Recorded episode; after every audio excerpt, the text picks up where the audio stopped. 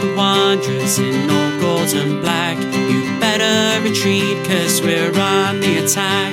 The strength of the wolf is the strength of the pack. We're Wolverhampton, we're on our way back. Well, hello everybody. Welcome to episode 284. That's 284. Of course, it is the E&S Wolves podcast. I'm your host Nathan Judah. Delighted to be joined by the boy wonder that is Mr. Liam Keane. Liam, are you a man or are you a boy? Uh, I mean, I would say man, but I suppose in, in comparison to your wily Hmm. old age, um, Tender, tender, loving age. the uh, what the bad boys from Benidorm were back. Um, God, yes, they were. I, I love the fact that when I when I when I put this uh, when I put that picture up yesterday, asking for questions, there were a few people. Um, who thought that we were just on the lash in probably Wolverhampton or Birmingham last night, and that, that was a live picture. really? No, uh, that. I mean, can you not can you not see the uh, the beach in the background? I mean, you I think there was a beat. Yeah, Yeah, you sort, what, I'm looking at it now. You sort of can see the beat. I mean, it's to be f- in their defence, it's not massively obvious that it's a beach. But No. you can you can sort of see it. Um, in the short. You wouldn't have you wouldn't have you know your short sleeved shirt unbuttoned down to your belly button, would you? In in in Wolverhampton. I must say, I did. I did go uh, an extra button or two that I, that, that, that I that I normally do, but I think that happened during the night. I think I just started slowly, slowly undoing them. Well, you said you said during the night, Kino, but context for people who who prob- who maybe didn't make the pre-season trip. Um, I did allow you one night that I was going to go out with you, and you've been you've been you've been wanting to go out on a big night out. And I'm like, right, we're here for how long were we there for? Nearly two weeks. Uh, about part ten days, weeks? wasn't it? Ten, days. eleven days. So I'm like, right, Kino, I'll give you one night. I'm out my comfort zone here. There's no champagne bars in Benidorm. There's no Moët Chandon. There's no Veuve Clicquot. I will I will get down and dirty with you for one night. Um, I had one of those braces on you, you know, like those little kids have, the tod, so to make sure because you were off everywhere, you were looking, your eyes were were wide open, neon light, any neon lights, you're in there. Let's have a drink there. Oh, what's that poster? Oh, what's that show? Let's go in there. I'm like, Kino, Don't even just start. just chill, just chill. But uh, it was I, I enjoyed it. But that you say that was um that was a night picture. That was more of a morning picture, wasn't it? I Oh, mean, very much. so. I mean, that was a, Ballpark figure, ballpark figure of that time of, of picture. well. I, I remember the time we went uh, to bed, and I know that Not together, by the not way. in together. No, I should make that. I should, I should make that clear. We did have separate rooms in the apartment. Would have been a good, good night into a great night. Um, and I and obviously that was on the beachfront, and we were just walking Mm. back to our apartment at that time. So that was around about five half five. oh my That, god! that was picture because we went to bed around six half six, somewhere around that time. So that's a yeah, it's somewhere between five and half five. Yeah, it's not it's not it's not six because it's not quite light enough. So it was just before it got light. I, I love the fact that you know that to to about the quarter hour know. uh, what time that could be because because obviously that wasn't your last night of, uh, of, that time. In fact, it wasn't anywhere near your latest night uh, coming back. But that was my one and only night, and uh, I had a, had a had a had a lovely time with the lad. A lovely time. We, we did. We, it, it was it was a good laugh, and um, as you can see from the the expressions on our faces, we we had a good time. Um, Smashing the water in at that time of the Well, night. I know. Yeah, I think I think morning. you got I think you got me that when you went into a you went into a, a shop on the way home. And you got Did I got to look after you, mate? I and, got- uh, and I remember you, I remember you hand, hand, handed me this bottle of water. I thought, yeah, you know it's gone south when he's handing me a bottle of water as we're walking home. Um, it was a good night. It was very good. Um, I, I was quite pleased with one response. One one Go chap on. did say because obviously a few people, you know, looks like you've been on the lash. What's this? Hmm. Having a laugh. Someone said Liam looks like Michael from Peaky Blinders. Who I, I've never watched Peaky Blinders. That's I'll, lost on I'll me. have to let you Google it because I um, I don't mind. I'll take that. I think that's fine. Because you look like who's the who's the other person that I've watched that you haven't that detective drama I never watched, but you look like that person. Oh, the um, oh Line of Duty, the the the kid from Line of Duty that he, he was in like the I think there was what six or seven series, and he was in like the first or second series as like a ten or eleven year old, and then he came back in like the last series as like the baddie. Um, and uh, yeah, I do look a bit like him. The, the Yeah, actors, you look identical to him. Oh, but I tell you what, though, you take Gregory Michael from. Peaky, Peaky, but I don't mind that cheek. Mate, I'll take that. Uh, to be fair, I do a little bit actually, but Oh, here we go. I'll um I'm better looking. Um So uh, someone also said weirdly Kino looks more like Judah than Judah does. Oh, I, I think that's a bit that's a bit concerning to be fair. Blue, I know I'm concerned as well. He's just said that. Absolutely Out. gutted. Thank you, thank you, That Baloo. was, that was from Dan. Um, Judah's Judah's Judah's dog's gutted about that. He's gone. Um, no, I don't. I don't think. I don't think I'm particularly. I mean, I am obviously clearly better looking, so I don't really see the resemblance there. But you know, these things happen. I do. I'll tell you what, though, that vein that's popping out of my head in that picture is hilarious. Love a vein, mate. Love a vein, Poppy. Um, I'm looking outside. Is it snowing where you are? It's absolutely torrential snow here. it's not torrential, but it's it's a decent amount right now. Uh, but it's not settling where I am. Tell you what, I did settle in my face on our, on my little skiing trip. I had a bit of a fall, I didn't know where you were going there with that. Bloody hell. Excuse me. It's five thirty nine at uh, five thirty nine. Five minutes thirty nine seconds in it at ten thirteen a.m. No sk- skiing, mate, skiing. Oh, you've got a shocking mind, disgraceful. Um, You're the one who went there. not, um, not, not in a good way. Had a bit of a fall, mate. You got the better of me. Top of a mountain. Come on, talk me Um, through it. Come on.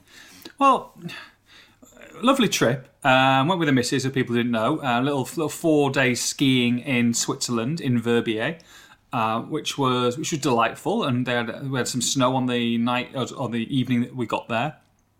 Uh, fantastic little little town, and uh, the skiing was was was lovely throughout. I skied pretty well, and then it got to the last day, and you got a bit of tired legs. And you've been working hard. You've been working probably I would say probably three or four hours in the morning, maybe a couple of hours in the afternoon. So your legs are your legs are a bit of battering.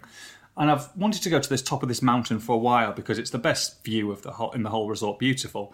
And there's only one. Well, there's two ways down. The sensible way, which is getting the cable cart back down where everybody else was doing, or the stupid way, which is this double black diamond where maybe three to four very advanced skiers were going down, narrow, icy, moguls, everything that you had that was putting any kind of intermediate slash beginner off. And I'd had a, I have a little hip flask when I ski. I've got to admit, uh, with a little bit of Bailey's in there, just for a little coffee. And I'd had a couple of little swigs on the old um, cable car, and I thought, ah, what was the, what's the harm that I can do to get down? It's a lot quicker, isn't it? Wait in a queue to get down. So I've taken one little um, one little ski down. I've just just gone over the, the lip of the slope. Within the first three or four seconds, I've gone. I know I've gone. Ski's gone. Then my other ski's gone, and I start falling at an incredible rate of knots. Whereas if you saw this video Kino, you would be, well, knowing that I was okay, hopefully, you would be crying in laughter because the amount of distance that I covered in this fall, it was violent. It was violent, and I kept on going and kept on going couldn't see a thing to the extent where I'm like, I don't know where I'm going to end up here, and I don't know when I'm going to stop. And it must have been, I mean, it felt like three or four minutes, but it must have been a good minute of constant um, up and down, rolling around um, until I, until I finally came to a stop. And I looked back up, and it was just, it was just an insane fall. And I knew I was okay straight away.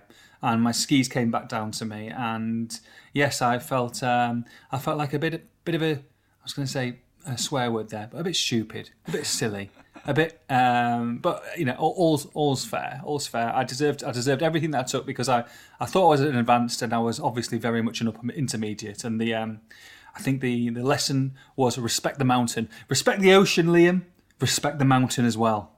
Well, I'm glad you came back in one piece.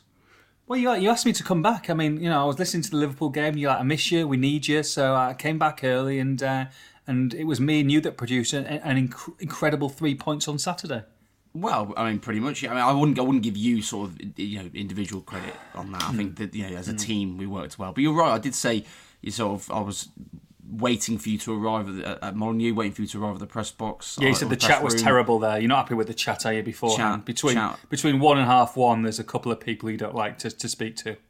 Uh, well, I, I hope that uh, Daz from BBC WM doesn't listen to this because that's certainly Wow. who I'm, that's certainly I wasn't talking about because I genuinely was enjoying my chat with him. So before you try and uh, accuse me of that, I didn't know you Um, checked it. I was just putting it out there. I was just throwing stuff and hoping it stuck.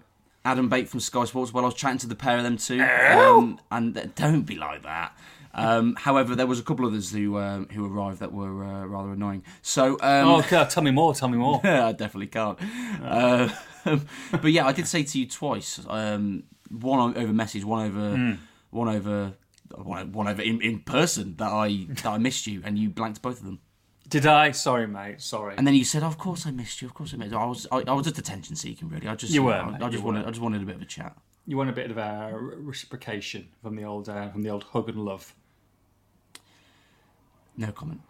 Shall we? Um, shall we go on to um, what was an excellent, a magnificent, uh, a much needed victory um, after the. We're not going to go over Anfield because Anfield was just meh. Um, but but Wolves won Spurs nil up to. Let me just double check. Um, up to 13th in the table now, level on points with 12th place Crystal Palace. Um, Liam, again, the substitutes were key in this game. Some were excellent from Lopetegui, maybe some more luck than judgment when Diego Costa came off.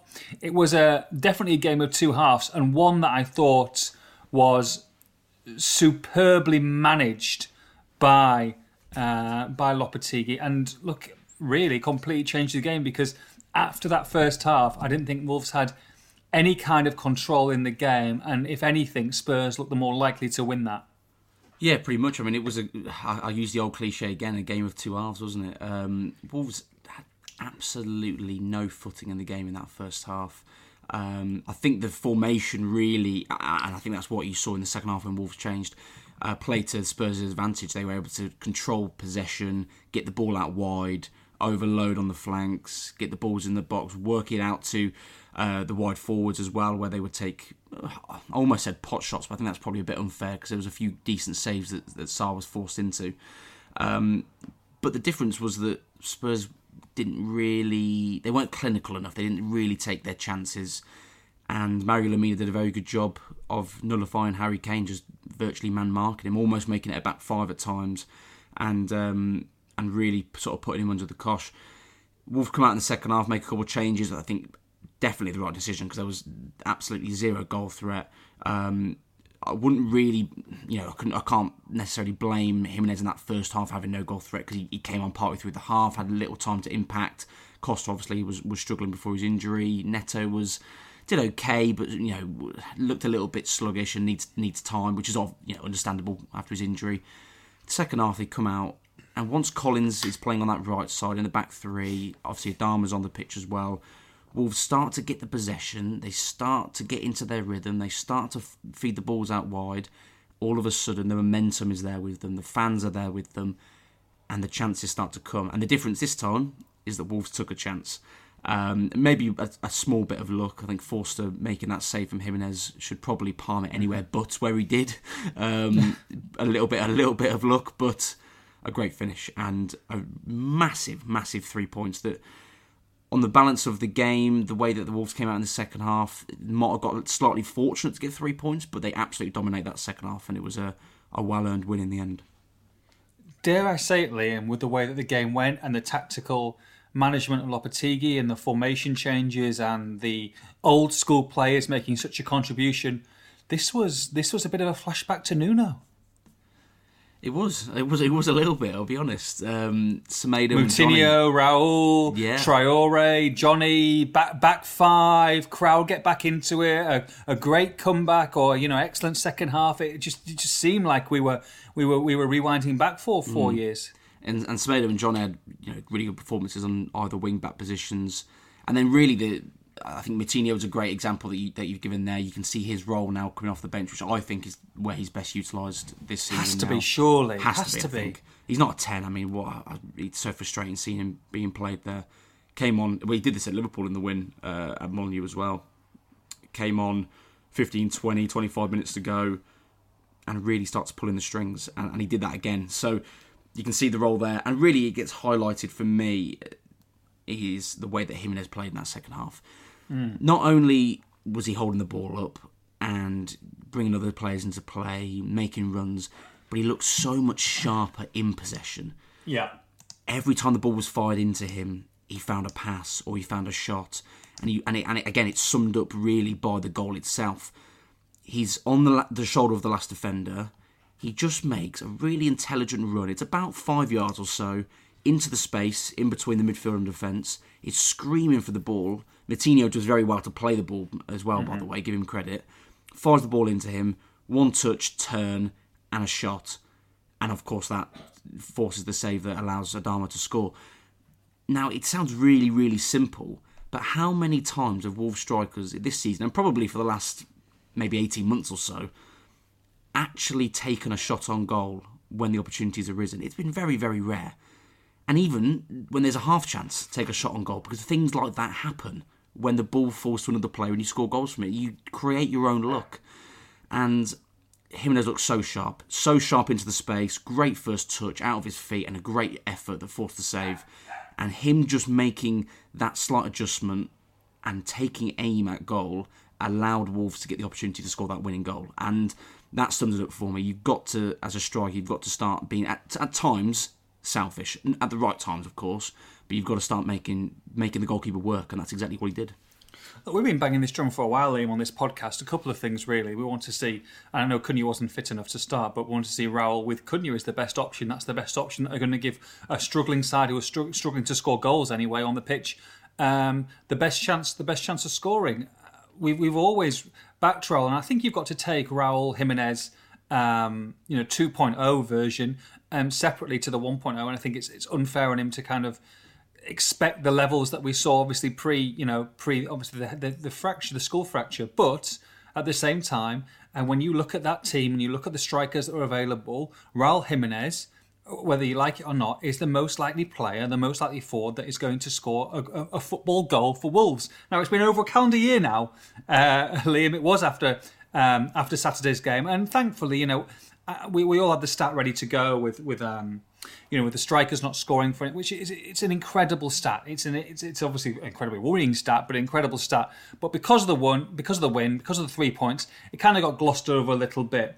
But at the same time, even though Raul Jimenez has had, now had 18 appearances in that calendar year where he hasn't scored a goal, he still I still want him on that pitch rather than any other striker at this moment in time. And, and I've got to be honest, um, that includes if they're only playing one up front, Matheus Cunha. Yeah, I can see the argument. I can. Um, uh, if we're going to be really technical, it's actually Friday is when the uh, is when the year. I know, uh, but they're playing on Sunday. No, you're so... right. I know, I know, I know. Is that spoiling an article for you? Was it on, on Friday? Is that what you're trying to say? Uh, well, there will be one on Friday. Oh, okay, um, but uh, Wolves aren't playing till Sunday. No, no. So yeah, the Wolves have reached a calendar year. Let's put it that way. And um, look, it's a very damning statistic, isn't it? Let's not dress it up anything other than what it is. Um, and 18 for Fabio, by the way. 18 appearances for Fabio in the calendar year. Seven for sorry, 18 appearances for Raul, seven for Fabio, one for Kalajdzic, 12 for Costa, and seven for Cunha. Added together, oh crap, I'm in trouble here. Uh, added together 26, 36, 38. Um, actually, that's 45 appearances um, up front for Wolverhampton Wanderers in the Premier League without a goal. Buzzing. Incredible, really, isn't it? It's astonishing. I know it really is. You can't you can't dress it up and pretend that you know it's not an issue and it's not a problem because of course it is. It's, let's we'd be silly to to purely from Raul's brilliant performance of the other day and Wolves winning the game just to gloss over it. So it's a massive issue that needs addressing, and it's not just um, I think the striker position itself, but also the the service into those players. Um, but if we'll take the positives from from mm. Raul's performance and the way that the Wolves yeah. picked up the three points, um, I have to agree with you that Raul at this moment in time starts. So he was brilliant against Fulham, played in midweek against Liverpool and was was isolated, poor, but he was. But you are, yeah, that, that's fair. He was. I, I can't pretend that he wasn't poor, but at the mm. same time, you have to give him um, the leeway to say that they had he had no, you know, service into him. He was isolated. You know, him and Moutinho weren't getting close together. So in some you know circumstances, it was Raul's fault because he was drifting out wide um, when the ball was on the opposite flank, and it was he didn't really take up the right positions. But it was an isolated poor performance from him, put it that way. And he then comes back in off the bench. I, I was surprised really to see Costa start in the first place, but he comes back in um, with with the injury to Costa uh, partway through the first half and that second half, he was absolutely superb again. And he played a major part for me in Wolves getting those three points. Not just from the goal itself, which I've already explained, but he, in his performance overall that gave Wolves a real focal point. And I think if he plays like that more often than not between now and the end of May, he will score between now and the end of May. Whether it's Oh, one goal course, or five course, goals, yeah. he will Yeah, score a goal yeah. because it, there's no way he can play like that and not score. And not just in terms of the performance, but also, as I say, taking shots on goal. It sounds so simple, Mm-hmm. but it's something that the Wolves strikers and Wolves players very rarely do, which is incredible. Very few clear cut chances in games. Exactly, exactly, and even as I, as I said with the goal, even when it's not a clear cut chance, it it can present an opportunity to someone else if, like Forster did, he doesn't palm it into the right areas.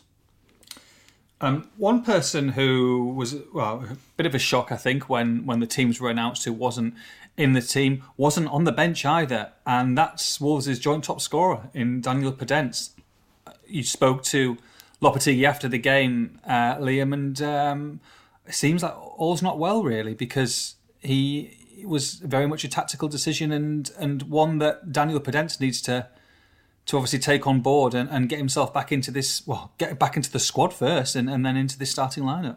Yeah, it was very much a um, a kick up the backside from Lopetegui. It was a, a message from the manager um, because he was asked after the game. You know, is Podence injured? Because you know he missed the game at, um, at Southampton, didn't he? And and it was because of a small groin issue, I believe it was. So, uh, although as we all know, I wasn't there for that game. Um, Didn't miss much. Didn't miss no, much. no, exactly. And um, so you know, you, you never know whether there's going to be a small injury, something like that. He was asked after the game about it. He very bluntly said it was tactical, um, which I think we all thought anyway. But you, of course, we've got to ask the question, and it doesn't really surprise me. You know, on the day at the game, you're thinking, oh, you know, Daniel Podence is top goal scorer this season with five. Him and Neves. You're thinking you'd expect him to be at least be in the squad. But I've looked at it in hindsight, and you think yeah, it, it does make sense. Genuinely does. Um, whether I'd have done it or- or not is another question, but you can understand why Lopetegui's done it because he continuously is talking about make players making an impact off the bench. It's not just about the starting eleven; it's about the full twenty. You know, whoever plays and whoever comes on.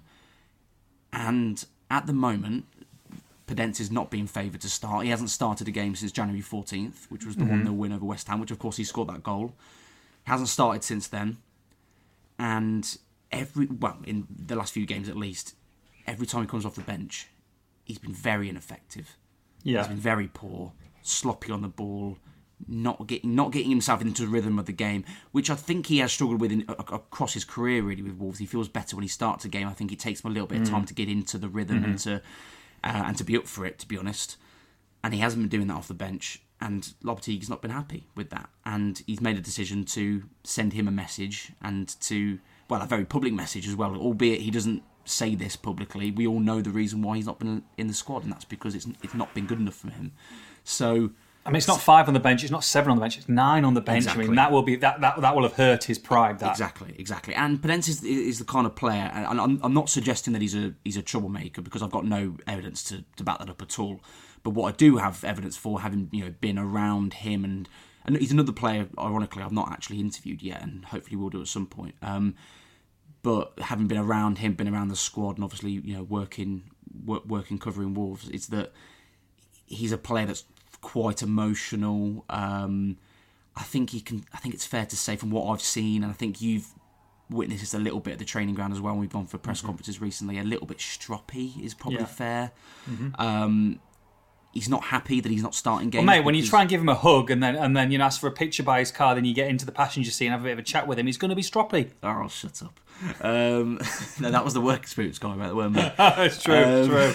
Uh, I tell you what, there's been some work experience guys recently. I'm not going to name names, but I'd love to. Um, we used to we used to do um, and you might not remember this Kino unless you were listening back in the day. We used to have a work experience kids segment back in the days when we were in the office all together. And uh, we used to get him on and, and rib the work experience guy a little bit because that, I, I enjoy bringing people down. And I'm a nasty, nasty person. You do realise that you spoke about me on a podcast. Really? I, I think I've said this on here before. Were you were you the work were you in work experience with me and Spears? yeah. Oh my god! I, I- you obviously made a huge impression, mate. Oh, don't even go there. You know this. You know this. I don't. I seriously don't know. I can't remember. I came to a I came to a presser with um with you and Spears, and you did a video and everything afterwards. And then on a I was at uni still, and then I, I, on a poddy, I think a week or two later, Yeah. you were doing that segment, and you one of you mentioned me, And, I th- and one of you said, "Oh yeah, he was a great lad" or something like that. I'm not even joking. That's genuinely what, you What? said. I'm not joking. Get, I'm not. get I'm, me the episode I'm not Kim. joking. I'll try. I, I've got. I've got no idea what episode it'll be, but I, just- I can sort. I of- do. I, I, I do. One that never happened. No, no, no, no. I, I, I'll try and fish it out because I can sort of get a rough estimate of the of the date, so I'll be able to look at narrow it down to a handful of episodes and find it. I've never, I've never praised a work experience lad since I've been. Um, I swear to God, unless unless my um, unless my memory's played up, and I just wanted to think it was nice. Um, but no, yeah, that, honestly, I was on there. But um, But Podence, yeah. Sorry, Podence, what was I saying? Yes. Um, yeah, I think it's I think it's fair to say, look, a little bit stroppy, not happy that he's not starting games. You can see from his point of view, look, he's a player that is top goal scorer this season. I think has been one of the most influential and dangerous forwards, which is not saying a lot if we're going to be honest about, about Wolves, but one true. of one of the most influential and dangerous forwards this season for Wolves. From his point of view, he should be starting every game, and I and I, I understand that. Um, the manager clearly doesn't see it that way, or hasn't done so far. I asked him about this before we knew Podence was uh, going to be out of the squad uh, on Saturday, and, and he did say, "Look, he's going to be an important player for me in the future, but we need players to have an impact off the bench, all this kind of stuff." So he was talking about it there. Look, he's implying really that Podence is not doing it from the bench. And he, I'd be surprised if he's not back in the squad for the weekend. I'll put it that way. But it was very much a message, a message to him to book up your ideas, and um, and it's down to Podence now really to to put that right. He- you know, he he can't continue to sulk, and I don't think he will do either. But you can't continue to sulk and and um, and be upset that you're not involved. You've got to show the manager I should be starting the next game. Um, do you think that he, him, or do you think? Do you think he's in trouble or in danger of being a casualty of Lopetegui era when when this this season finishes and hopefully fingers crossed they're still in the Premier League and there's going to be a big I say a big there's going to be a summer overhaul that has to be with certain players leaving. Do you think that he could be one of those players that maybe isn't suited to the Lopetegui regime or is it too early to say? Well, I'm, I'm actually just going to very quickly double check what his um, what his contract is. Contract I think, is. I think because I looked at this before. I think it's running up pretty soon. So I've got the answer in front of me. He'll have a year left in the summer. Interesting. So- Interesting. I, I, that's what I thought it was. So, and there's no option as far as I'm aware as well to Mm-hmm. to extend that. So, it wouldn't. Um, it, I wouldn't say it would surprise me if he was a player. Um, if he was a player that moved on. I, I don't know exactly if he's a if he's a Lopetegui type player, but it's. Or would it surprise you if he's offered a new deal? Because it would it would potentially at this moment in time surprise me. And then if he doesn't, then of course that's you've got that situation there with a year left where if you're going to get money for them, you know you're probably going to have to sell them. You're not going to get loads of money. I don't think you are. Are you for someone like uh, Podence who's got a year left in his contract? But that would be the obvious the obvious you know change in, in policy there if they are looking at, at shipping players out. Yeah, and also you've got to bear in mind the squad size, the number of foreign players, which we spoke about a few times on the podcast recently, is going to be an issue in the summer. And I mean, I have a couple of players leaving, like some Moutinho and Costa are most likely to go and things like that. But they are that is something they're going to have to look at and they're going to have to consider the numbers. So depending on whether Adama goes or Neves or Nunes or however many players leave in the summer, All of them. if they all go, then you know they'll they'll they'll be okay for space. But um, depending on who goes and how many go, uh, they may have to assess those players that are starting to have their contracts run down. Semedo being another one who's got his, his contract's up, but they've got a two-year option.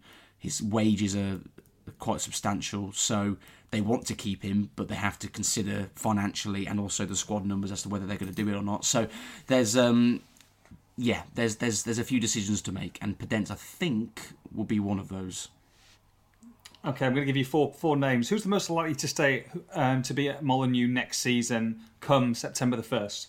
Uh, Ruben Neves, Matheus Nunes, Adama Traore, Daniel Podence. Oh, that's a tough one. I know, because that's I just, just made it up on the spot, but I like it. That's Neves. Nunes, Traore, Podence. Who's the most likely, if any, to be at Molineux on September the 1st? I will go. I will go Nunes, Okay, interesting. and I was close to not going with him. I think the, the only reason I will is that his performances so far. I think uh, underwhelming is the word to use for his, his season so far. You You've just brought it perfectly into my next segment, which is Nunes, And actually, I've got um, I've got it written down here on notes. Um, it's actually Nunes. What's up with that? Yeah. What's up with that? That's that's a, that's a, that's a great uh, that's a great segment title. Um, I've had some corkers over the last few years. oh mate. yeah, cracking. Before we do that, very quickly, Yeah. the reason it being that because Yeah. of his performances, I'm not sure, and because he obviously he's on a long contract, I'm not sure a club will pay the fee necessary this Mm-hmm. summer to take him, but potentially the summer after. So what's happening with Matheus Nunes, Liam? Because um, apart from maybe, uh, I would say they've tried him in the six, they've tried him in the eight, they've tried him as a ten, they've tried him on the left hand side. It doesn't seem to be sticking. So, what, but where are we? Is he just underperforming? Is this um, sh- for me? It's a shadow of the player that we were led to believe that Wolves were getting. And is it just a case of first season syndrome and he's going to come back and he'll be probably more settled with a role that he's got over the summer and, and he needs a bit more time? Or, you know, are, are we just, have we just got another, let's be honest, disappointing potential signing here? And I say another one, but you know, I'm, I'm referencing people like Geddes, etc., who just hasn't worked. So um, I've been very underwhelmed so far. I'm sure a lot of the people have. I think he's been given plenty of chances, but just doesn't seem to be putting any kind of a consistent run together.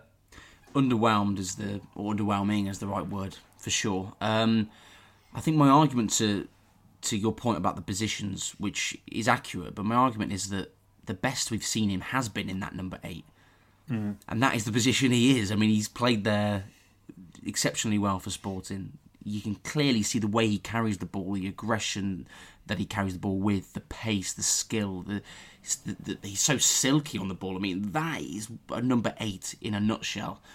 And in the early parts of Lopetegui coming in, he played there a handful of times, if that. Did pretty well. He was considered one of the most improved in a short space of time. Considered one of the most improved under Lopetegui, and he's not really played there a lot since. I don't really understand it. I don't. I don't fancy him off the left.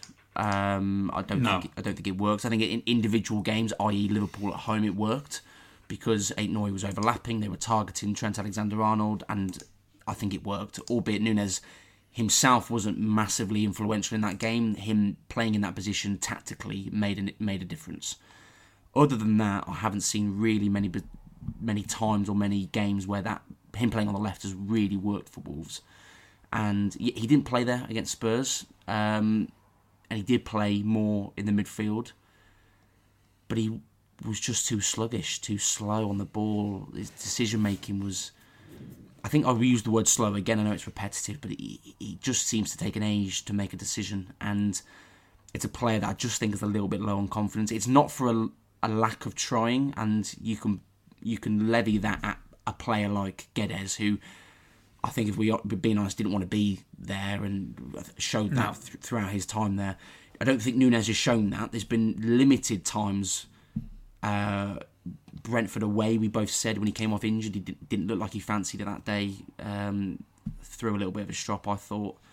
Other than that, I think for the most part, he has tried. He's wanted to be there. He's wanted to try and make it happen. Sometimes tried a little bit too hard to make it happen, particularly when he was a 10 and he was getting frustrated and he didn't suit that position. I think it's not for a lack of trying, it's really a lack of confidence. I just think he needs something to fall his way. And at the moment, the crowd understandably are getting on his back when he's pinging crossfield balls that are 10, 20 yards beyond the player he's aiming for. And it's just a little bit late and a little bit frustrated at the moment. I don't think it's really going to click, if I'm honest, this season. I, I, I think we would have seen it by now. Yeah. Um, I think there will be individual moments, individual games where he'll do well between now and, and, and the end of May. I don't think it'll click completely, but I do think if Wolves keep him, that next season is really where there, there is potential for it to click. I think he will benefit from a full year in the Premier League, and that's why I don't think a big club will take the chance on him yet, despite the fact that we know City like him, we know Liverpool like him, and the managers themselves like him but I don't I don't think for the money it would take that they'll take a risk on him after this season and the way he's performed. Do you feel? Do you feel that a departure of Ruben Neves might help Matheus Nunes in this side? Do you think that, that maybe the way that the the roles that are that they're playing at this moment in time, and maybe let's bring in a Boubacar Traore or a João Gomes alongside Matheus Nunes and give him a bit of extra responsibility? Um, do you feel that that might that might help him? Do you feel that the Ne- Neves next to him is, is hindering him slightly? Do you know what I'm getting at? I do know where you're coming from, but I don't think you can say for Wolves or any individual players that losing Neves is, is a good thing. I really, I'm not saying I'm not saying for the team. I'm just saying for Nunes and his role, and maybe getting a little bit more. Um, his role being a little bit well defined a little bit more a little better rather than he feels like he's moving around at this moment in time. And that's probably because Lopetegui is trying to find uh, you know a different formation to, to win games. And I feel like maybe he's been the unlucky person who's because he can play in different positions to a certain extent he's been moved about. But if Neves goes and he's in the centre of that park and he's he is that number eight that you need then do you think that might help him a little bit more? Do you know what? Maybe maybe I haven't explained it particularly well No, I, I know where you're coming from. I, I just don't. I, I don't think a player like Nunes, the pedigree he's got, the the obviously the age he's at, and the way that he's been described by obviously the Pep Guardiola comment is hanging over him, and the way that that he's been sort of lauded on on the world stage. I don't think a player who should really, you know, push his shoulders back, be broad, and be on the man should be concerned about another player like that in the squad. He should really be standing up and working alongside. And I think Neves, Neves is obviously a brilliant player and has, has worked well as captain this season, but he's not the most sort of physically imposing. He's not necessarily the loudest of people. He, he, he leads by example. I hmm. don't think Nunes should be allowing himself to be overshadowed by anyone else. And I do, I do think in time, with a bit of an adaptation period, he, we didn't want it to take a full season, obviously. Wolves didn't want it to either. But I do think that he will come good in a Wolves shirt, provided he stays beyond this season. And and for those reasons, that's why I think he will stay. And um, he just needs to be played in a position that, that suits him regularly. And for me, that is that is the number eight.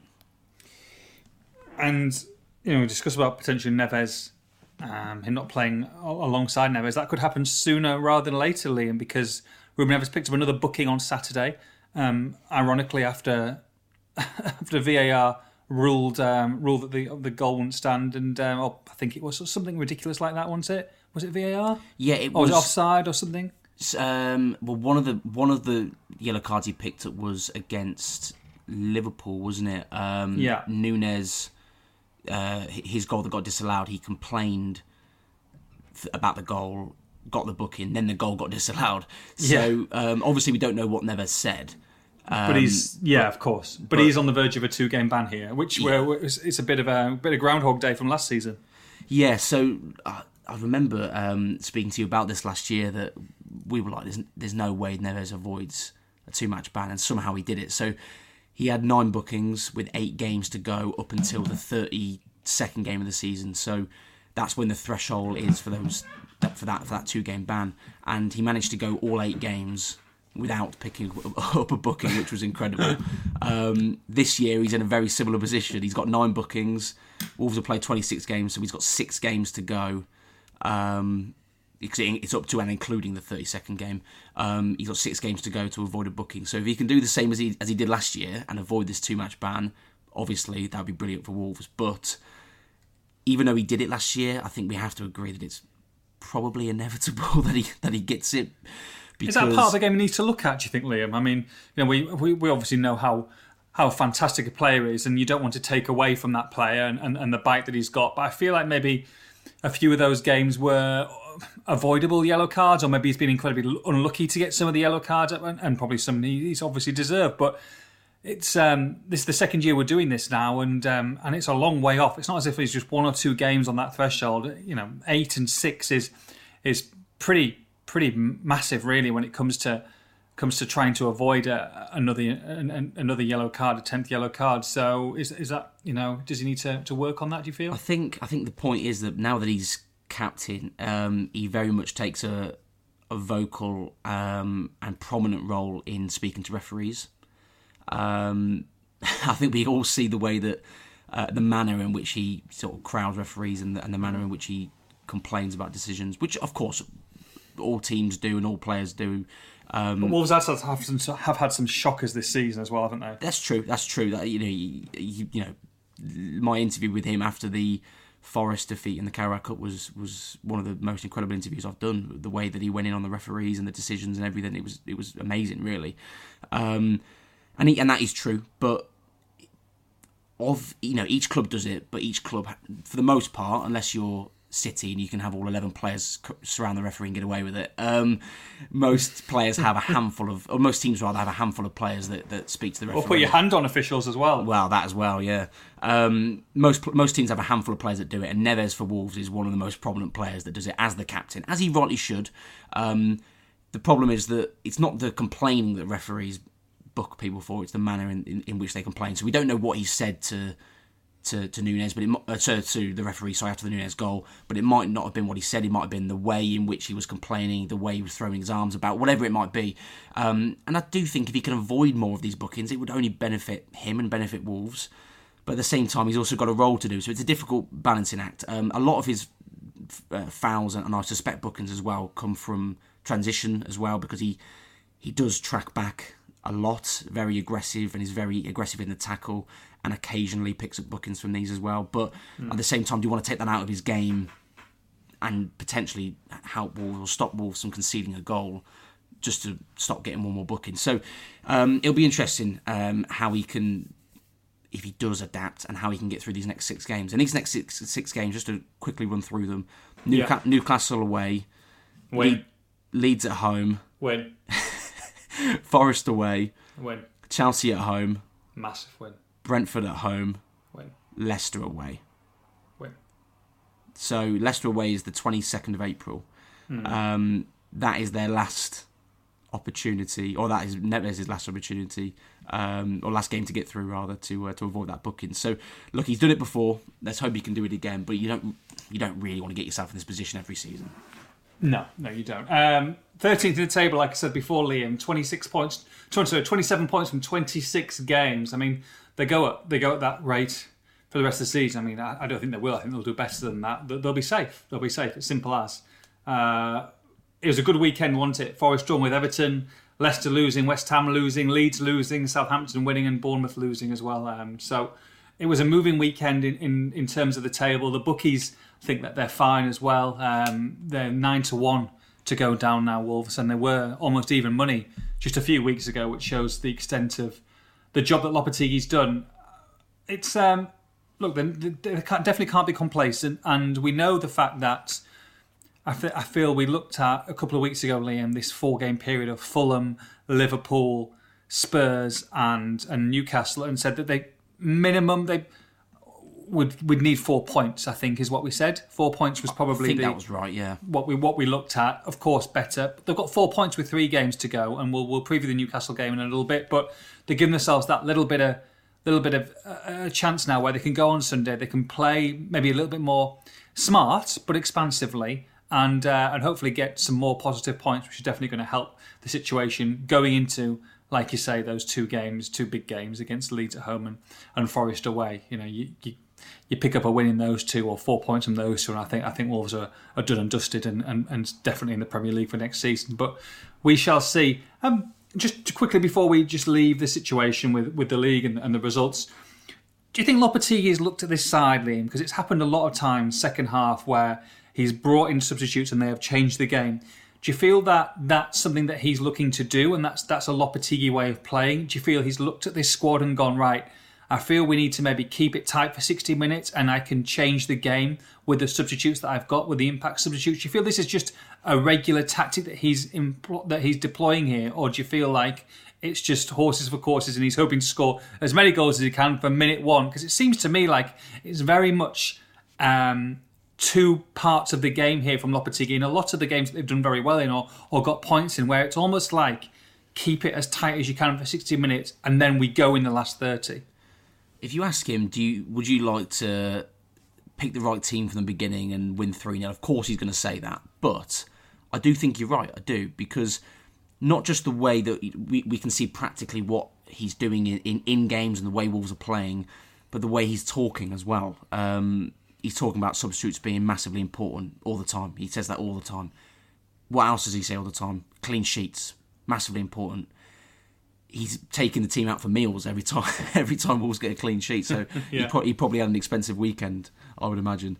Um, these things are. It's not by coincidence that he's saying these things, and Wolves are having performances and, and results in games where they are keeping it tight. They are nicking results. Oh, nicking's a little bit unfair because they, they were brilliant second half against Spurs, but you understand the point.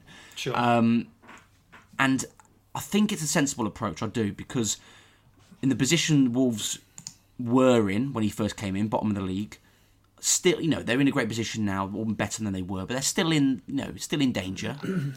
Mm-hmm. The position they were in, the position they are in, Wolves have to grind out results. You cannot go out and be gung ho, go after teams from the first whistle. There are times when you can, but every single week you cannot go out there from the first whistle and be like, right, everyone to the all hands to the pump. We're, we're going for it, and then you lose two 0 Mm-hmm. What what does that serve in Wolves' relegation battle? It serves nothing. So it's not the most exciting at times, albeit second half again. You know they were they were brilliant, but it's not the most exciting at times. But if he gets Wolves the result to get them through this season and allows the manager an opportunity to build in the summer, going into next season, that to me seems like the perfect game plan. And so far, he's playing it almost almost flawlessly. I would say. Excellent. Thank you very much, Liam Keen. Right, Liam, I know you like this ti this part of the um, the podcast. I have got. I want to say. Let's have a look. It's probably a year three question, year three maths question. Oh, buzzing. Um, you've got your you've got your entrance exam. You sat down at your table. By the way, I used to have. This is how old I am, Kino. I used to have those those wooden tables where you used to lift your desk lid up and you used to have all your stuff in the in the bottom. How bad's that? That's old school. That is. Don't I mean, I knew you were old, but that is saying something. That's where I sat my high school entrance exam. Okay, so Liam, you sat down your paper. You've got one question to go. You need to get this right to qualify to get into the senior school. Are you ready? I'm ready. Okay, here we go. Wolverhampton Wanderers chairman Jeff Shi received a pay rise. He went from £212,000 to £612,000. How much was the Lamborghini? Um, I, I, I don't know how much that car cost, but I know the difference between the two numbers, which was Go on. four hundred thousand. Hey, I'm in there the we school, go. I There did we it. go. You are you are through. Liam Keen gets through to the senior school. Congratulations. Um, of course, this is um, this is a moving on to to the Wolves revenue um, and the and obviously the accounts that were made public this week. Um, Wolves revenue. This is for the 2021-2022 season. Uh, club announced annual loss of 46.1 million pounds, where revenue fell by nearly 30 million pounds as well. Um, Jeff Shi getting a, a four hundred thousand pound pay rise as well, which is always um, always a bonus. Um, what do you make of the of the financials and, and what came out? And um, you know better than me, um, you know what it includes and what it doesn't. Yeah, I mean, this is um, obviously on the face of it, people are going to see that number and be uh, and be concerned because it's no small number. Um, I mean, you can compare it to teams like Villa, and maybe it is a little bit smaller, but it's you know it's a considerable amount of cash, even for someone like you. Um, I, I, I knew you were going to dig that out in there. I had to drop something in there, didn't I? My Um, God. But yeah, I mean, there's a look. There's a, Everybody needs to start playing poker. Poker's the way forward. Forget about your job. Forget about your wife. Forget about your family. Just go and play poker. It's a win-win.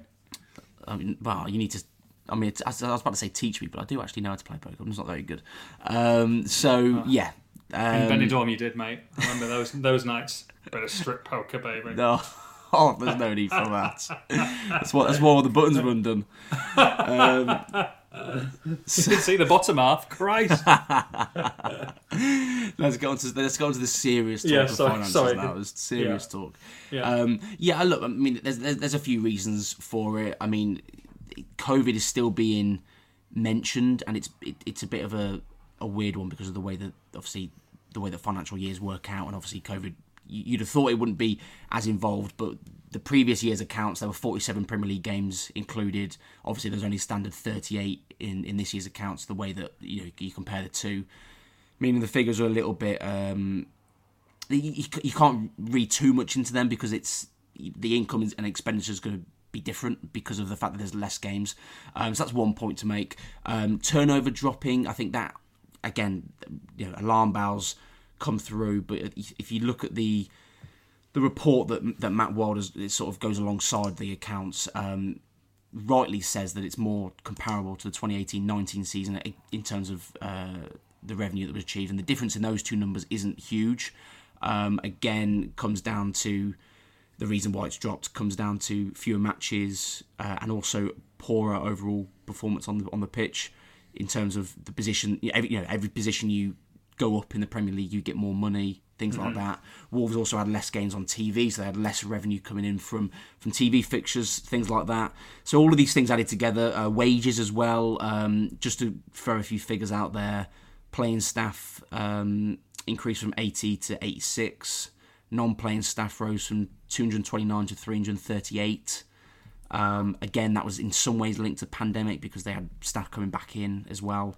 Um, so more more sort of expenditure there. Um, they also spent more money on players. Um, so they had players going out. Uh, again, you've got to cast your minds back because it's not the last two windows; it's the previous ones. You've got to cast your mind back.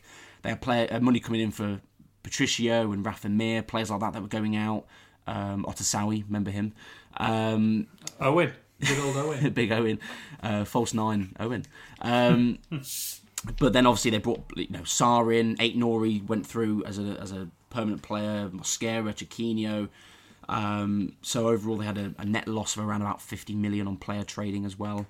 Uh, so all of these things added together, like it, it, it creates a picture where there's going to be some concern amongst the fan base. Totally understandable when you see on the face of it the, the figures that are it is a loss. Um, unfortunately, the way that Wolves have have been spending, and you know, you consider the the last two windows as well. So what next year's uh, accounts are going to look like as well? Consider that they, it's going to be very hard for them to turn a profit considering the money they spent. But considering these accounts and the money they've spent uh, in windows and, and obviously coming back the expenditure after COVID, they were they were never going to make a profit. I think it would have been very unlikely. And the assurances that we get, which I think is going to be most helpful to fans, is that there's a, a sort of framework and a structure and a plan in place where they work towards staying on the right side of FFP, staying on the right side of the profit and sustainability um, rules, and um, all of that together means that Wolves, as they describe it, are still fairly comfortable. Um, mm-hmm. So it shouldn't be anything to worry about. But what I will move this conversation on to, which I think is a really important point, is how Wolves are going to now approach this summer and maybe even the winter coming up as well um, mm-hmm. in, the, in, the, in, the, next two windows. Because unfortunately, um, Wolves as a club cannot keep spending at the rate they have been in the last couple of windows. It's, it's just not financially not possible. It's not sustainable. Absolutely not. At some point, they're going to need to balance the books, and they're not expecting the big summer. I think they've got a you know a handful of key targets, four five players, real you know first choice key targets are players they want to bring in. Um, but it also depends on on movement. So you've got, as I say, Moutinho and Costa probably going to go at the end of their contracts. Adama is still likely to go, mm-hmm. albeit not 100%. Neves, I think it's fair to say, still likely to go, but not guaranteed. And and if if Wolves if he if he doesn't go and he's he going into the final year of his contract, it's probably likely that he signs a deal so that Wolves can get some money. I think he that's the kind of position the player is in. He wants Wolves to get what they're owed for him leaving the club. Um, so I think Wolves should be hopefully in a good position when he does leave to get at least you know a decent bit of cash. Um, but all of that together means that they're they're very unlikely to spend a lot of money in the summer uh, as a net. Uh, at, you know, uh, unless they bring, unless they sell Neves and Nunes and they get they, they generate hundred plus million and, and they've got a bit more to play with and then and they're in the green and all of a sudden they've got a bit more uh, excess cash to work with, then that's that would be the only thing that changes that. But if if that isn't the case, it's going to be unlikely they spend a lot of money. So I think it's about you know tempering expectations as well, managing those expectations because Wolves are going to have to again linking back to the size of the squad as well. They're going to have to be careful with how they manage the transfer window, and it's very much dependent on the players that go out. Thank you very much, Mr. Liam Keen. Right, let's go on to something very, very important, probably the most important part of the show, and that is the latest standings at Fantasy Premier League HQ, Kino. Are you ready? Oh dear. Are you ready? Now, Liam, you've done really well. Uh, you had a really good start, and I'm scrolling down. It's been a bad week, you've been on-. It's been a bad week. I've been on pa- page one, and I'm scrolling down. I'm still trying to see Liam Keen. One second. I'm scrolling. Oh, Kino, I've got to 50. and You're not there. Now, bearing in mind, there's a lot of people in, in here, so you must be. So look, keep going, keep going, keep going. Kino, what's happening? I'm still going down. I'm on 70. Do- I can tell you where I am. I can look at it right now. Hit me. 93. 93. But What's is- happened, man? Mate, this is out. This is out of like a thousand plus people. I know, but that's pretty decent. 25 this week? Yeah, I had a bad day, a bad week. My God. But the week before, I got like hundred plus. So you give me Okay. no, give me. There's a little, there's a little bit of leeway there. But, But when yeah. we've got to buy coffees for the people who finish above us, mate. that, no, no, no, no, no, no, that's incorrect. What? You've got to buy coffees. Ah, here we go. People Give it the us. U crack. Give it the U crack. Um, Got to say, top of the tree. Still, it's it's astonishing, Kino. It's absolutely astonishing. He's kept it going all this time. Wolverhampton Wanderers press officer, Mr. Max Fitzgerald. A Tsar is born. Top of that Christmas tree. 1,710 points. Fair play. Fair play. Um, quit without saving. Uh, 1692 second. And that's number one uh, third with 1690. Also, congratulations to the highest scorer out of 950 um, people this week, and that was Nathan Judah? oh, you're Nathan shocking. You really are. Judah? You're scum. who has gone, who is now, watch out, Max Fitzgerald, is now in seventh um, with 1678. So um, hot on the heels, 32 points behind. I would, I tell you what, that would be hilarious if I ended up winning the league. That would be hilarious. Just FYI, still got my free hit, still got my wild card, still got my bench boost. They're all they're all still to play, so um, I'll be using my tokens very very well. Ah dear, your bank balance will be buzzing if you uh, if you go top. Expenses Oh, will be definitely buzzing. will. It- oh, they, absolutely, they will be. Uh, right, let's hear from our beautiful sponsors. Kino, what have you been cooking in the beautiful air fryer recently from Kettle and Toasterman HQ? kettleandtoasterman.co.uk. I did some um, some like chicken strips the other day. They Oh, chicken nice. strips, like chicken tenders, like chicken nuggets, Yeah, or were they, yeah, were no, they- yeah, like the tenders. Yeah, yeah. yeah. So you buy them kind of like on in, in in the supermarket, and they're like little flat little chicken fillets, No, no, no. Buy them as just raw chicken mini fillets, and then bread- mini fillets. Yeah, mini fillets. and That's then, it. yeah, and then bread them, bread them myself with. Um, I think I told you this about the when I did the chicken burgers before, but the corn You said about the cornflakes. Cornflakes is the way forward. genuinely nice. I mean, obviously you can use breadcrumbs as well, which is also good. But the cornflakes Mm. is genuinely nice. You crush them up a bit, and you know a bit of an egg wash, a bit of flour if you got got the time, and then oh, bash them in the uh, bash them in the uh, air fryer with some cornflakes on top, mate. Love it. And um, how long in there for? You just press. I mean, it literally is for people who haven't got this air fryer, and there are some incredible air fryer offers on Kettle and Toaster Man. So make sure you go because there's literally from twenty quid onwards. But it is stupidly easy. I mean, if you can do it, anyone can do it. You take it out, No you put it in, you put them back, you put 'em back, you slot, you slot the, the sleeve back in. You literally press one button, and that is it. Pretty much. I mean, uh, It's mine, idiot proof. Mine, yeah, even you can do it. Um, mine's even slightly easier than that. There's no buttons. Mine's just a dial. I literally just turn it to a number and it starts. Oh, starts really? working. mine's even easier. I mean, it's because it's a slightly cheaper one. But um, um, yeah, I mean, 15 to 20 minutes, somewhere around there for the for the chicken. And always cooked through. Always cooked through. And and I, Hmm. look, I'm not just saying this because this is the advertisement section, but genuinely, It's not. Uh, we we're just talking about it because we're genuinely interested. well, I, I do love an air fryer. Genuinely, KettleandToasterman.co.uk. succulent, succulent and juicy throughout as well. Oh. Not, not dry, not dry in the slightest. Yeah, you love a bit. Of, just just squeeze, just oozes out. Just no, just absolutely perfect. Because you need dry dry chicken. There's nothing worse, is there? Oh yeah, exactly. And it's not, it's, and it's definitely not that, which is perfect. Oh, I mean, there's there's there's honestly there is an array from thirty or forty quid for an air fryer here. Um, I mean, there's, a double one as well, the Salter dual basket. If you want to go super fancy for ninety five pounds, so forty five pound ones for the tower. The Vortex is one hundred and ten. Let's have a look if you want a smaller one. The Salter compact hot air fryer, twenty five quid. So.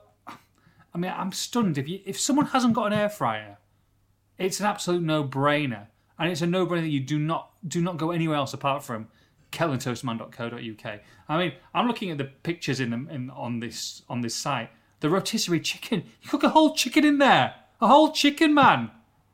It's Love a bit of unbelievable. Isn't it? They're so good. Oh, it's unbelievable. It's, it's, it's as good as you're going to get. So, kettleandtoasterman.co.uk, make sure you get it. Um, and for the Wolves fans, how would you like a Pablo Sarabia signed shirt? Sarabia signed shirt for you, Kino? I mean, I, did my interview with him recently, didn't I? So I should have Yes, got one while I was there. But uh, I would love one because I, I, th- I thought he was a very delightful and pleasant man. Um, I mean, tell us a little bit about it before I finish off to see how much the tickets are. Uh, I I thought he spoke really well. I mean, his English, he's still working on it. It wasn't perfect, but he tried genuinely, you know, persevered with it, tried really hard, which I think is quite a respectful thing to do. Fair play to him. Uh, Edu Rubio, one of the coaches who helps Lopetegui at times with the, uh, the translation, was there to help when he needed it. But um, genuinely, I think the words I would use would be sort of friendly and humble. Uh, uh, The kind of character you want around the team. We look, other players we've already mentioned, but there's characters that Wolves have made mistakes on, and he does not seem like the kind of character that they've made an, an error on, and um, hopefully starts to uh, to turn it on on the pitch because there's been good moments, but I think he needs a little bit of time. Um, £2.95, Pablo Sarabia. There are 149 tickets available. It closes tonight at 7.30. Only 54 have been sold, Kino. So, you know, plenty of tickets available. Uh, £2.95, 10% discount code, Wolves Poddy. Let's go on to the questions because we have got some crackers this week. I like it. I like it a lot. Are you ready? Let's do it. Okay. Andrew Hadfield says Raul and Cunha play quite well off each other. Any other potential pair going forward who can complement each other? I think those two is the is the obvious pair. Um, I think Jimenez and Adama. I mean, I know it's a, an old school, an old school one, but you look at just before the goal as well, the the cross that Adama put in and Jimenez's header that was really unfortunate not to score from. Yeah. That was almost taken us back to 2019. In fact, talking about players that I'd not interviewed before, and I mentioned it on this uh, podcast, um, I'd never interviewed Adama Traore before up until Saturday. Um, so I enjoyed my first interview with him, and um, and I said that to him. I said, it, you know, He said, he said the same actually. He said, I really enjoyed speaking to Liam Keen. He wanted to speak to him for quite a while. yeah, yeah, he did. yeah, he did. Adama, Adama, Oh, for shut up. Come off it. Adama, Come off Adama. it. Grow up. um, and um, and I said to him, I said that that cross and that header, it was like going back to 2019 again. And he sort of he sort of laughed and was like, "Yeah, I thought it, I thought it was in. You know, it was it was it was a, it was a great header, all that kind of stuff." So um, he's he says a lot of nice things about Raul, and they obviously get on really well. So um, both Spanish speaking, obviously. So I think um, I think that's got got some legs. I would hope so, anyway. Gail says, Who do you think has been the most improved under Lopetegui? Ooh, I'm gonna. Th- again, I mentioned Nunes, didn't I, from those earlier games that everyone was talking about him being that man. There's a few I could mention. I think Kilman would be up there, um, particularly since Dawson's come in. I think he'd be up there. But I'm gonna go with I know who you're going to go with. Nelson Semedo. I knew you were going to go with him. I there's been games. Don't get me wrong. I think Bournemouth he struggled from from memory. There's been games where it hasn't been hasn't gone right for him, but the difference is it, it might not be outstanding every single week, but it's starting to feel reliable. It's starting to feel consistent, and that I think has been one of the biggest things he's missing from his from his game in a Wolf shirt since he since he arrived at the club. So I would go with that. He, he feels I, I don't feel concerned about him on the ball or defensively these days. Going forward, you know, he's, he's got a lot of talent, but I don't feel concerned right now about him doing that, whereas previously, for obvious reasons, we would have done. Amar's music show, if you could have any wrestling entrance music to play every time you walked into a room, what would you pick? Uh, you'll have to take this one, mate, because I. Oh, come on, I'm, Kino. You must you must have liked a little bit of wrestling back in the day Mate, when you honestly- were 11 or 12. I'm an I'm an adult who's got self respect, so I don't know anything about wrestling. Ag- ag- Again, you- you're an expert on Super Mario Brothers, so let's, let's not go crazy. Um, I'll say, uh, I'll say Triple I H. it, Got to be. Triple H the game, right? I okay. Rowan Gibbons. With a month gone now since the transfer window ended, would you agree Wolves have had the best January transfer window in the league? And how impressed have you been with Matt Hobbs? I'm still laughing about that. 'cause That was brilliant. um, it's, it, without without covering without covering other clubs in detail, it's difficult to compare them truthfully. But I genuinely cannot think of another club who had a club who had a who had a more successful January window, not necessarily just because of the quality and the number of players that came in, but I think the positions and, and the way the Yeah. Wolves have sort of built the team and built the squad. So, yeah, I would agree with that. I think that's fair to say. Um, and with Matt I mean, Holmes, yeah. twentieth, twentieth to thirteenth, Liam. you know, Well- it says everything. It says about the manager, but also about the players that brought in. No, that's spot on. That is spot on. Um, so yeah, I, I, I'll agree with that. And then you, yeah, with Matt Hobbs as well, it's an interesting one because I mentioned about hope, hopefully sort of uh, meeting him and, and sort of having that sort of introductory meeting, which I've, I've managed to do now, and um, and um, and said and sort of had a brief hello with him, and um, it, it was it was a fleeting visit, but it was it was good, and um, and I think I obviously didn't really talk to him about this. It was more just about you know you know how you get on in the new role and sort of what I do and things like that. But um, genuinely, from looking at the way that the communication has changed, I think it's been a positive. It's not going to be perfect, of course, it's not. There's you know Wolves are going to. From the club's point of view, are always going to be careful as to what they do and don't do, and what they say and don't say. Um, but you look at even just player announcements, for example, where he's a lot more detailed.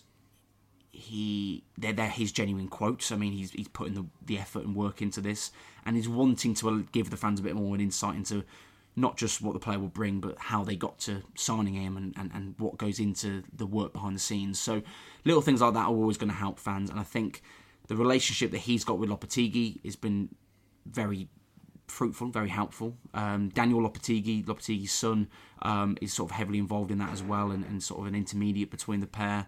Um, and they've been they've been working really well together. So that is so far can, is only a good thing, and, and the signs are, are promising.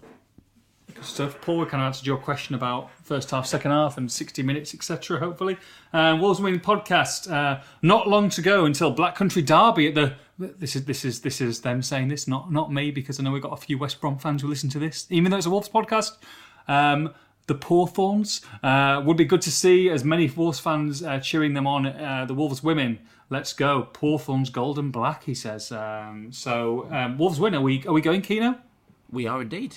We are, we are. We're going to, by the way, um, off topic. Well, not off topic, pretty much on topic. But have you? Um, can we get accreditation for that? Have you sorted that out for Uh, us? I, I- I haven't, but I will do it for you. Don't worry. Okay. Um, it's a it's a week tomorrow, isn't it? It's the sixteenth. So Yes, big um, game, yeah. Yeah, yeah, yeah. So don't worry, I'll I'll sort us out. Um, yeah, look, we we've been meaning to get to a game for, for a bit of time because obviously fixtures with the, with the men's first team has been Mm. has been intense. So um, what better game to pick than another Black Country derby where, let's be honest, Wolves are massive favourites and um, and going away to uh, to Samwell Town's Paul Thorns. Oh.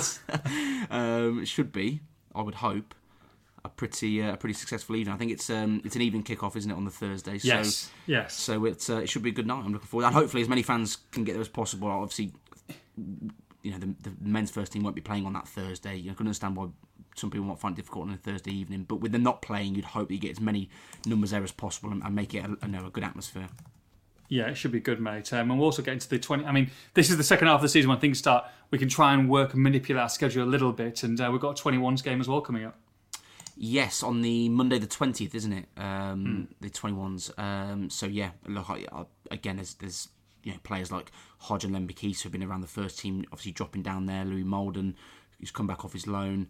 Um, a lot of you know very good players that um, that they, if I can watch, I always want to try and get over and watch, and, and it leads itself to hopefully some good articles as well. So um, yeah, it's um, it's it's always good going out and watching and watching the women or the academy and, and, and you know getting ourselves out there and watching more football. I mean, our, our misses are happy. You know, they, they, they want to get us out of the house. So, uh, you know, get out there and Well, watch if you want- If you want to get out of the house, Kino, um, what are you doing on, bear with me, the weekend of where there's no games? It's international break. The 25th of March. What are you doing? Uh, the 25th of March, I won't be doing anything, but the 26th of March, I'm busy, and you know why. Go on. The Dave Edwards charity game. Boom! Boom! Boom! Boom! We're going to be speaking to Dave next week on the podcast, actually. So we're going to have him on. Um, should be a, a great day. Loads of people are going to be there from both Shrewsbury Town and Wolves. Legends are plenty. We're going to be there. Dave's going to be there. And we're going to be hearing from him next week. Um, and make sure you've got your tickets. And we'll, we'll obviously Dave will come on and, and obviously publicise it. But I can remember actually when you know under Nuno where kind of Dave got Dave got phased out. He didn't really get to say goodbye properly. So I think it's if, if you are available on that weekend, it would be fantastic for, for people to go down to show support to great charities that um, that they're raising money for, and um, it would just just be an absolute great day. Don't you think? Would you like to go? Would you like to come with me? I'll, I'll be there, mate. I'm going to be there. I'm looking forward to it. March the 26th as well. I mean, there's loads of dates for your diaries here, which is um, which is obviously on the Sunday as well. Is the Wolverhampton 10k. So you could do the 10k and then go to go to the game. Yeah, I'll meet you at the game, mate. Nice one. Uh, you don't fancy it? God, no. No? No chance. I mean, um, this is perfect timing. I didn't even tell you this before we started recording, but my Go on. my legs are absolutely aching right now. I did legs in the gym yesterday, and I'm struggling.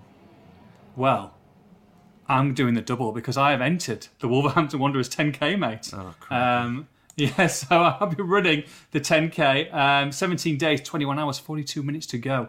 Um, in support of Compton Care as well. So, look, amazing charity. Get yourself down there. If you can do the double and go and do that, and then get yourself down to Dave Edwards' um, you know, charity game on the on the afternoon, it'll be absolutely perfect. So it starts at Molineux Kino and finishes at Molineux. How good's that? Can't beat that, can you? I mean, that is pretty good to be fair. That's pretty amazing. And if there's anyone at anyone at Wolves listening to this um, from from uh, any of the team there, and they've got some because there was no VIP ticket for me, so I have to kind of like start on the start line. There's no showers, so if there's any indoor kind of like private rooms for a shower and some biscuits and stuff beforehand before I go onto the start line, then that'd be much appreciated. Honestly, you don't ask for much, do you? you know me, mate. High, maint- high maintenance. Right. Um, Andy Matthews, any news on the Villa match being rearranged as it's on Coronation Day? That's not Coronation Street Day. no, it's Um, it's um, it's the old King Charles is, is obviously getting inducted into the um, into the UK Hall of Fame, so he's uh, he's in. Um, there's been talk about games getting rearranged, but nothing as such yet, Liam. No, and and the fixtures from May haven't been rearranged for TV yet either. I don't believe so. Um, so obviously some games for certain on that weekend will be moved. Um, we're still waiting to hear whether all of them will be. Obviously, whether Wolves Villa will be one they move for TV, regardless of the coronation or not, is another point. But um, I think it's more likely than not to be moved. But we're still waiting to hear. So put that one on ice, and hopefully I'll get something out uh, via Twitter as soon as I find out. Good stuff. Uh, Robin Taylor says, "Do you think we will return to five at the back following Collins' masterclass against Spurs?" Uh, I don't think he will. No, I think he'll he'll stick with what he's been doing. But I think it's fair to say Collins was very very good when he came on. So credit to him. Um, he needs that's what he needs from players coming off the bench. Is what he's been talking about, and he got that from from that man. So, um, but I don't think he, I don't think they'll move back permanently. I can see it happening again. It clearly worked. You know, in certain games, whether from the beginning or partway through.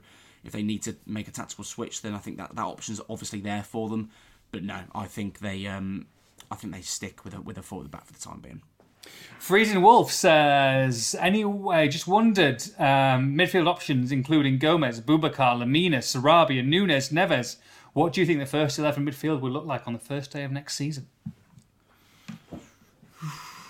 Well, it's, it's whether Neves is there or not, really, isn't it? Um, I think Lemina, Boubacar Traore, João Gomes, uh, Nunes, they're all fighting for two or three spots probably. Um, and then you throw in a Hodge probably i- i- is in and around it if he doesn't get a loan.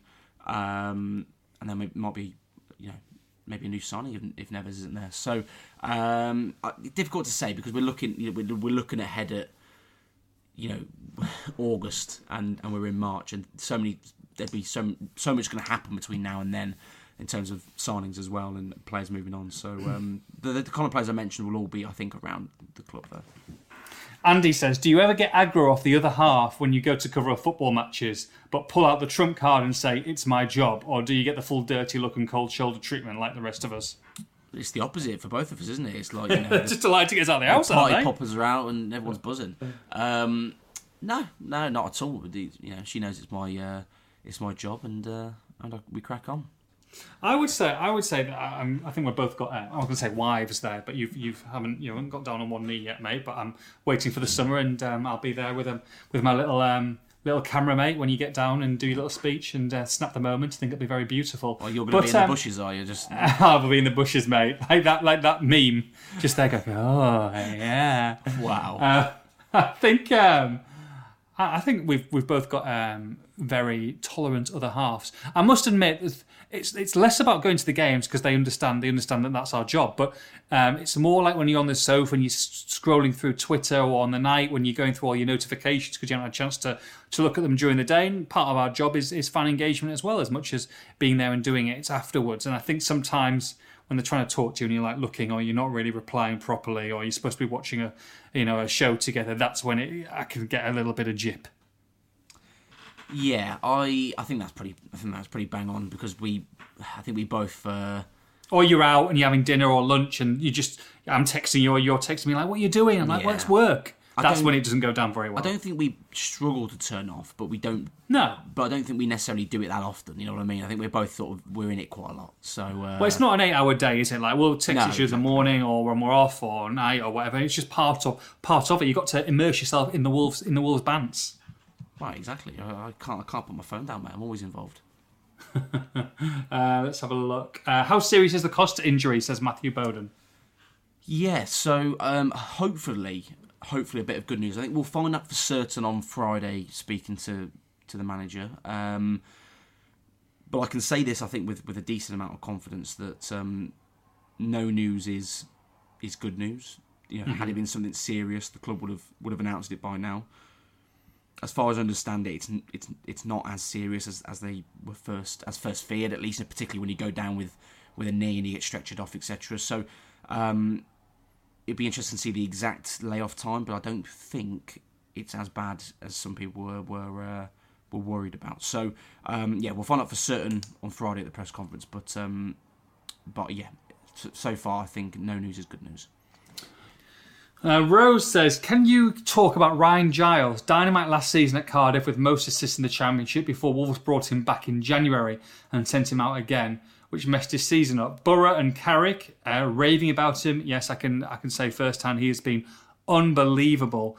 Uh, Ryan Giles. Surely it is time to bring him into the first team squad. And I guess this is an interesting one, Liam, and one that we haven't discussed about too much. And maybe it's one we can we can maybe go on about a little in a little bit more in depth next um, next couple of episodes. But you talk about outgoings, you talk about incomings, you talk about someone like Ryan Giles. Now, I think a big aspect of this, and let's say it, and I hope they do, I really do. I, I think it'd be great. It'd be great for the banter. Maybe not great for two games for me next season. But if Middlesbrough do go up this season and Ryan Giles in the Premier League, I guarantee you, guarantee you, Middlesbrough will be looking to put a big offer in for Ryan Giles and keep him at Middlesbrough. What do you think it's an absolute no chance whatsoever that Ryan Giles could be sold? And you know you've got a young, wide left wing back slash left back who's who's taken the championship by storm.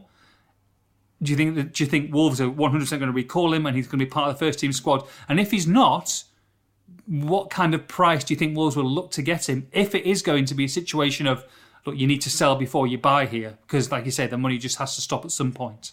There's a lot of ifs and buts in this one because There is. because he's uh, he's a player who obviously done very very well at the championship level. Um, but there's a big step up to the Premier League. Wolves have got, you know, they've got Bueno, they've got Aït-Nouri, they've got Jonny who can play there.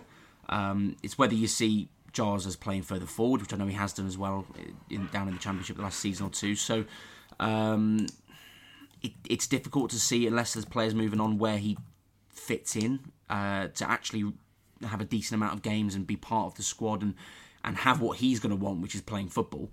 So that's the first thing. I'm not sure that there's there's room for him just yet. 23 years old, Liam. So, from Ryan's point of view, he's played regular first team football. I don't think he's going to be ready to go back. I think he'll want to play regular football and regular Premier League football. 23, and you say, you know, he's a youngster. 23 isn't that young these days. You have got a very short space of time at the top level. Maybe at 23, maybe like, and he hasn't played at the top level yet, maybe like eight, nine years, maybe at the very highest level, if you make it. I'm not sure whether he. I think he'd want certain guarantees going forward. Um, it'll be interesting, won't it? No, exactly. They do with No, it. and that- was exactly my point. I think the guarantees of playing football is, is what he's going to want. So, so that's really at this moment in, in, in time makes me wonder whether he'll get that chance. Let's remember back to back to last summer when Bruno Lage wanted him to come in and, and at least have a look at him, and before they even left on pre-season, he was off on loan. So, um, I think the club like him. Clearly, they see how well he's doing. Whether he's actually going to get the opportunity to play whether the timing is going to work out with him because, as you say, he wants to play, but Wolves have got players in those positions at the moment.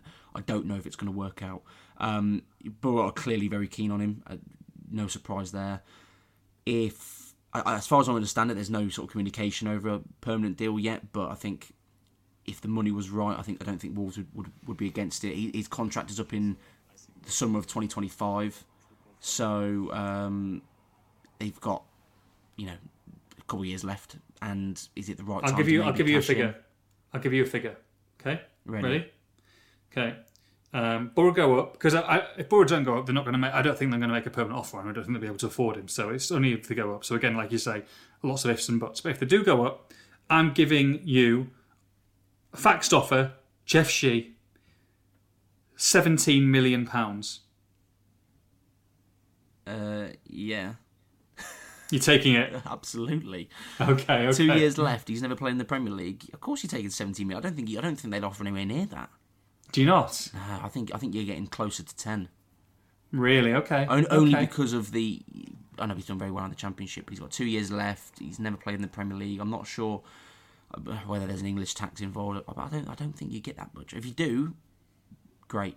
But I don't. I, yeah, I don't see that. I'm not sure. I, th- I think I think he's selling them short a little bit. I think you know, 23 years old. I think he's he's absolutely one of the top players in the championship. You look at players who have who have. Re- I mean, he'll be in the he'll be in the team of the year. That's for certain. You look at players who have done well in the championship. The likes of you know Harvey Barnes. and obviously he was at Leicester on loan, but but you know he, he really did did great things before he before he's come up and then and then done done the business again for Leicester when he's come back. But like Morgan Gibbs White for Swansea, and look how much he's gone for for Nottingham Forest. You know, he did nothing in the Premier League really, did he? Before he went, he went for thirty plus. So I'm I'm saying like. You know, it might be 12 rising to 17 or some kind of. I, wouldn't be surprised if there's a, you know, a 15 to 17 million pound deal at least that's um that's proposed. Okay, it might have certain you know add-ons etc. But it adds up to something like that because end of the day, he's a he's a quality youngster that I think could go on to to really big things, and I think Wolves will want to be, um, you know, given given some guarantees that if he does do it without you know not under Wolves' books that they are, are rewarded for it financially. No. Yeah, I, I- I can see it. Don't get me wrong, I can see it. I just I don't know if it will be as much as that, but I don't know. I'm not sure, but I, I think if you were to ask me which way I'm leaning right now, if if the, if the money's right, I lean towards he probably moves on, but it depends really on on whether anyone from the Wolves first team currently in those positions moves on, whether um, and whether Wolves want to want to bring him in and have a look at him. Of course, English helps as well. Remember. Well, I was tax. actually that, that was the final point I was going to make. The fact that he's going to be homegrown is going to help, obviously, with their with their quota uh, and their squad Mm-hmm. size. So, look, it's it's not impossible. Let us know what you think. Let us know whether whether you agree with Liam and it'd be a lot less, or whether you agree with me and it's that same ballpark, or maybe even more. You never know. So I'd be interested to know what people's thoughts are. Finally, from Rich, what position do you both see us finishing in this season? I think did, did we both say the same and said 16th when Lopetegui first came in, or did you say 15th? I said I said fifteenth. Yeah. So, I would probably go a little bit higher than 16th, but I don't think Hmm. I don't think I would. I don't think I'd you know get carried away and say 11th, 12th, 10th, anything along those lines. Sure. But, um, I'll go with 14th. Okay. Yeah, I, th- I think you're probably right. I think 14th, 13th, 14th. I think pretty much where they are at the moment. I think, you know, Leicester, West Ham, Palace, they're all kind of in and around Wolves, but I expect probably maybe one of them to go ahead of Wolves. Um, I mean, I think I think there's no reason why they can't finish 12th, by the way, which um, level on points with Palace. But I would say anything around there. But I don't think they're going to be involved, touch wood, in some kind of crazy relegation battle with two games to go. And that's the most important thing for me. Thank God for that, by the way, with Everton, the uh, Everton at home, the penultimate game of the season. Oh, well. you just want that to be gone, and don't you? Want that Arsenal be away last game of the season. The last you, you don't want those two games to be No. reliant on staying at my word. No, you don't. Absolutely right. Okay, St James's Park. Why, aye, man. We're off. We're off. So annoyed this game's been moved, Kino, because I mean, you talk about the we talked about the top of the podcast about that picture. I mean, that picture could have been Newcastle on Saturday night, baby. If um, if there was a three o'clock kickoff, unfortunately, it's not. So I'm going to go there on the Saturday daytime because I've got to go meet some some friends and relatives. You're going. You're doing it all in a day. It's a hell of a trek for fans um, who are having to go, but fair play for them on a Sky game as well. So um, it's a long old journey. But um, look, four points, like I say, from from those three games. You're going into this Newcastle game now, and they can go and play with a bit of a bit of freedom, a bit of confidence. They've obviously, you know, you know, gone up to 13th in the table. And for me, a Newcastle side that yes, they've had a fantastic season, but after that EFL tra- EFL, you know, Carabao Cup final, they're kind of on a bit of a downturn at the moment. I think you can get Newcastle on Sunday, Liam. No, I think you can as well, absolutely. Um, but I also know how difficult it is to go there and, and, and play. Um, and Wolves, you know, they've, they've always got decent enough results against Newcastle. It's always been 1 0 here, a 1 1. Um, I think was it a one 0 loss there last season. I think I think that was right, wasn't it? So um, Lost three and lost three and drawn two of their last five in the Premier League. slightly worse than I thought it was actually. Um, but either way, um, I think it's it's always close games. It's always close games with them, and I think you, you go there probably with the same sort of mindset of I would say keep it fairly tight and and and look to do something late in the game. Um, it might not be the most inspired or exciting, but you've got a little bit of leeway again with three points against Spurs. Look, it'd be great to go there and get a win. Of course, it would. Um, but I think you you know you come away with a point there, and I think I think Wolves are in a very very happy position after these last few games. So um, yeah, it's going to be tough. I mean, the, the, sort of standout players. I mean, Botman, of course, could have been a Wolves player, couldn't he, a, a while ago? All those Um, years ago. all those years ago. Um, I think you know he's a very sort of solid centre half. Dan Burn obviously been playing left back a lot uh, recently, and is um, is massive. So I mean, set pieces are going to be very interesting because Wolves don't score from many, but I think defensively they've got slightly better. Dawson obviously very good in the air, so. I wouldn't necessarily back Wolves to score from any set pieces at the moment, um, but he, provided they can keep players like Botman and, and Burn quiet, I think he'd be happy. Obviously, Trippier set pieces wise is going to be um, incredibly dangerous, and um, and then you probably have to highlight who is their best player, which is Bruno Guimaraes. I mean, I think he's I think he's a top draw midfielder, um, and that battle is going to be really really interesting with uh, with Neves, and um, and let's hope he can avoid that yellow card. Oh, let's hope so. Um, from a formation point of view, what do you feel that Wolves will go with? You said that um, that James James Nathan Collins is probably likely to be on the bench. Uh, likely to be on the bench. Um, so you go you go with four at the back. So give me your give me your team that you think will will enter um, Sunday. I I think they'll go four three three, and I think they'll match up uh, against Newcastle, who obviously have played that quite a lot as well. And I think it will be Sá in goal, Semedo, Dawson, Kilman, left back. Th- mm, It's a tough one, but I think Jonny probably keeps his place. I would probably give it sixty percent Jonny. Yeah. Yeah. I think that's probably a good number. Yeah, I, we'll go Jonny. Midfield three: Lemina, Neves, and Nunes. Mm-hmm. I think Sarabia starts on the right. Yeah. Jimenez starts up front. Here we go. Cunha starts. Yes, the- you know that's what I want to see, baby. I say to the left, but you know it'll be Yes. it'll be adapted. It'll be sort of drifted in closer to Jimenez. Nunes will be coming out. So four through three, but perhaps moving into the sort of four four two where Nunes comes out to the left. So a bit of a diamond in midfield sort of sort of position. So um, yeah, I think that's what it will be. And, and to be honest, I'd be happy with that starting eleven. I'd be delighted with that. I think that's the way forward. I really do. And you know, no Pedro Neto, but I, I still think he's probably better to be off the bench. It will depend a lot on on Cunha, but you feel that he's probably fit for the game. Very, actually, very likely that Costa, even though it's not serious, will probably not be available for this game. I think, and Adama Traore, I always think that he, that he, he would prefer to be, you know, from the bench and making an impact. I think that's the team to go with, Liam. I really do. And I would be very pleased to see it because I want to see Cunha and Jimenez. Uh, we've both been banging this drum, but I want to see him from the start and see him t- see him playing together again. So uh, yeah, I think I think that's got all the makings of a team very capable of winning. Yeah, and look, they could do the same as well with Callum Wilson and, and Isak as well. So it's not like it's you know completely different to what to what they might be doing because Isak's kind of like one who's who floats wide. He's not really a number nine as such as well. So it's um, I think that'll be a very interesting formation, and it's nerves me slightly that I've agreed with you. So I'm, I'm, I'm that's a bit that's that's a bit worrying. So.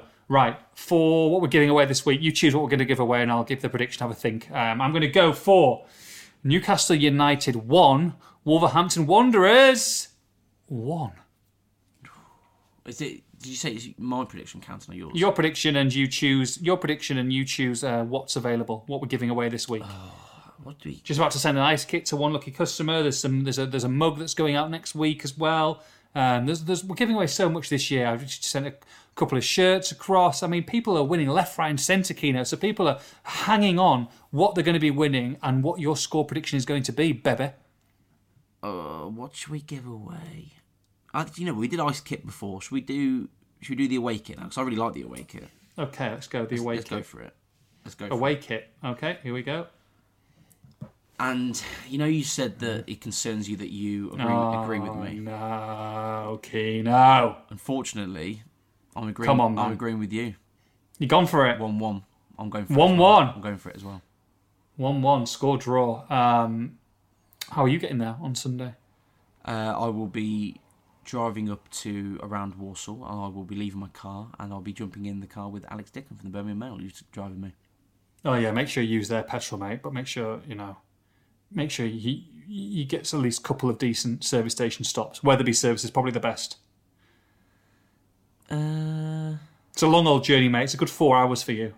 yeah, it is a long journey to be fair. Hmm. Yeah. That'd Anyone staying in uh, in in Newcastle on Saturday night? I will be probably playing a poker tournament at Aspers Casino. So Wow. probably where I'll be trying to earn some wages for the weekend. Right, Kino, been a pleasure, mate. It feels like it's been forever. I mean, obviously the last one was late night London. We might have a bit of an announcement next week potentially on uh, on, on on podcasts moving forward. But um, I'll I'll I'll leave that one hanging. Uh, we'll also hear from Dave Edwards next week. But from me, from Liam, have a great weekend. Take care. Bye bye.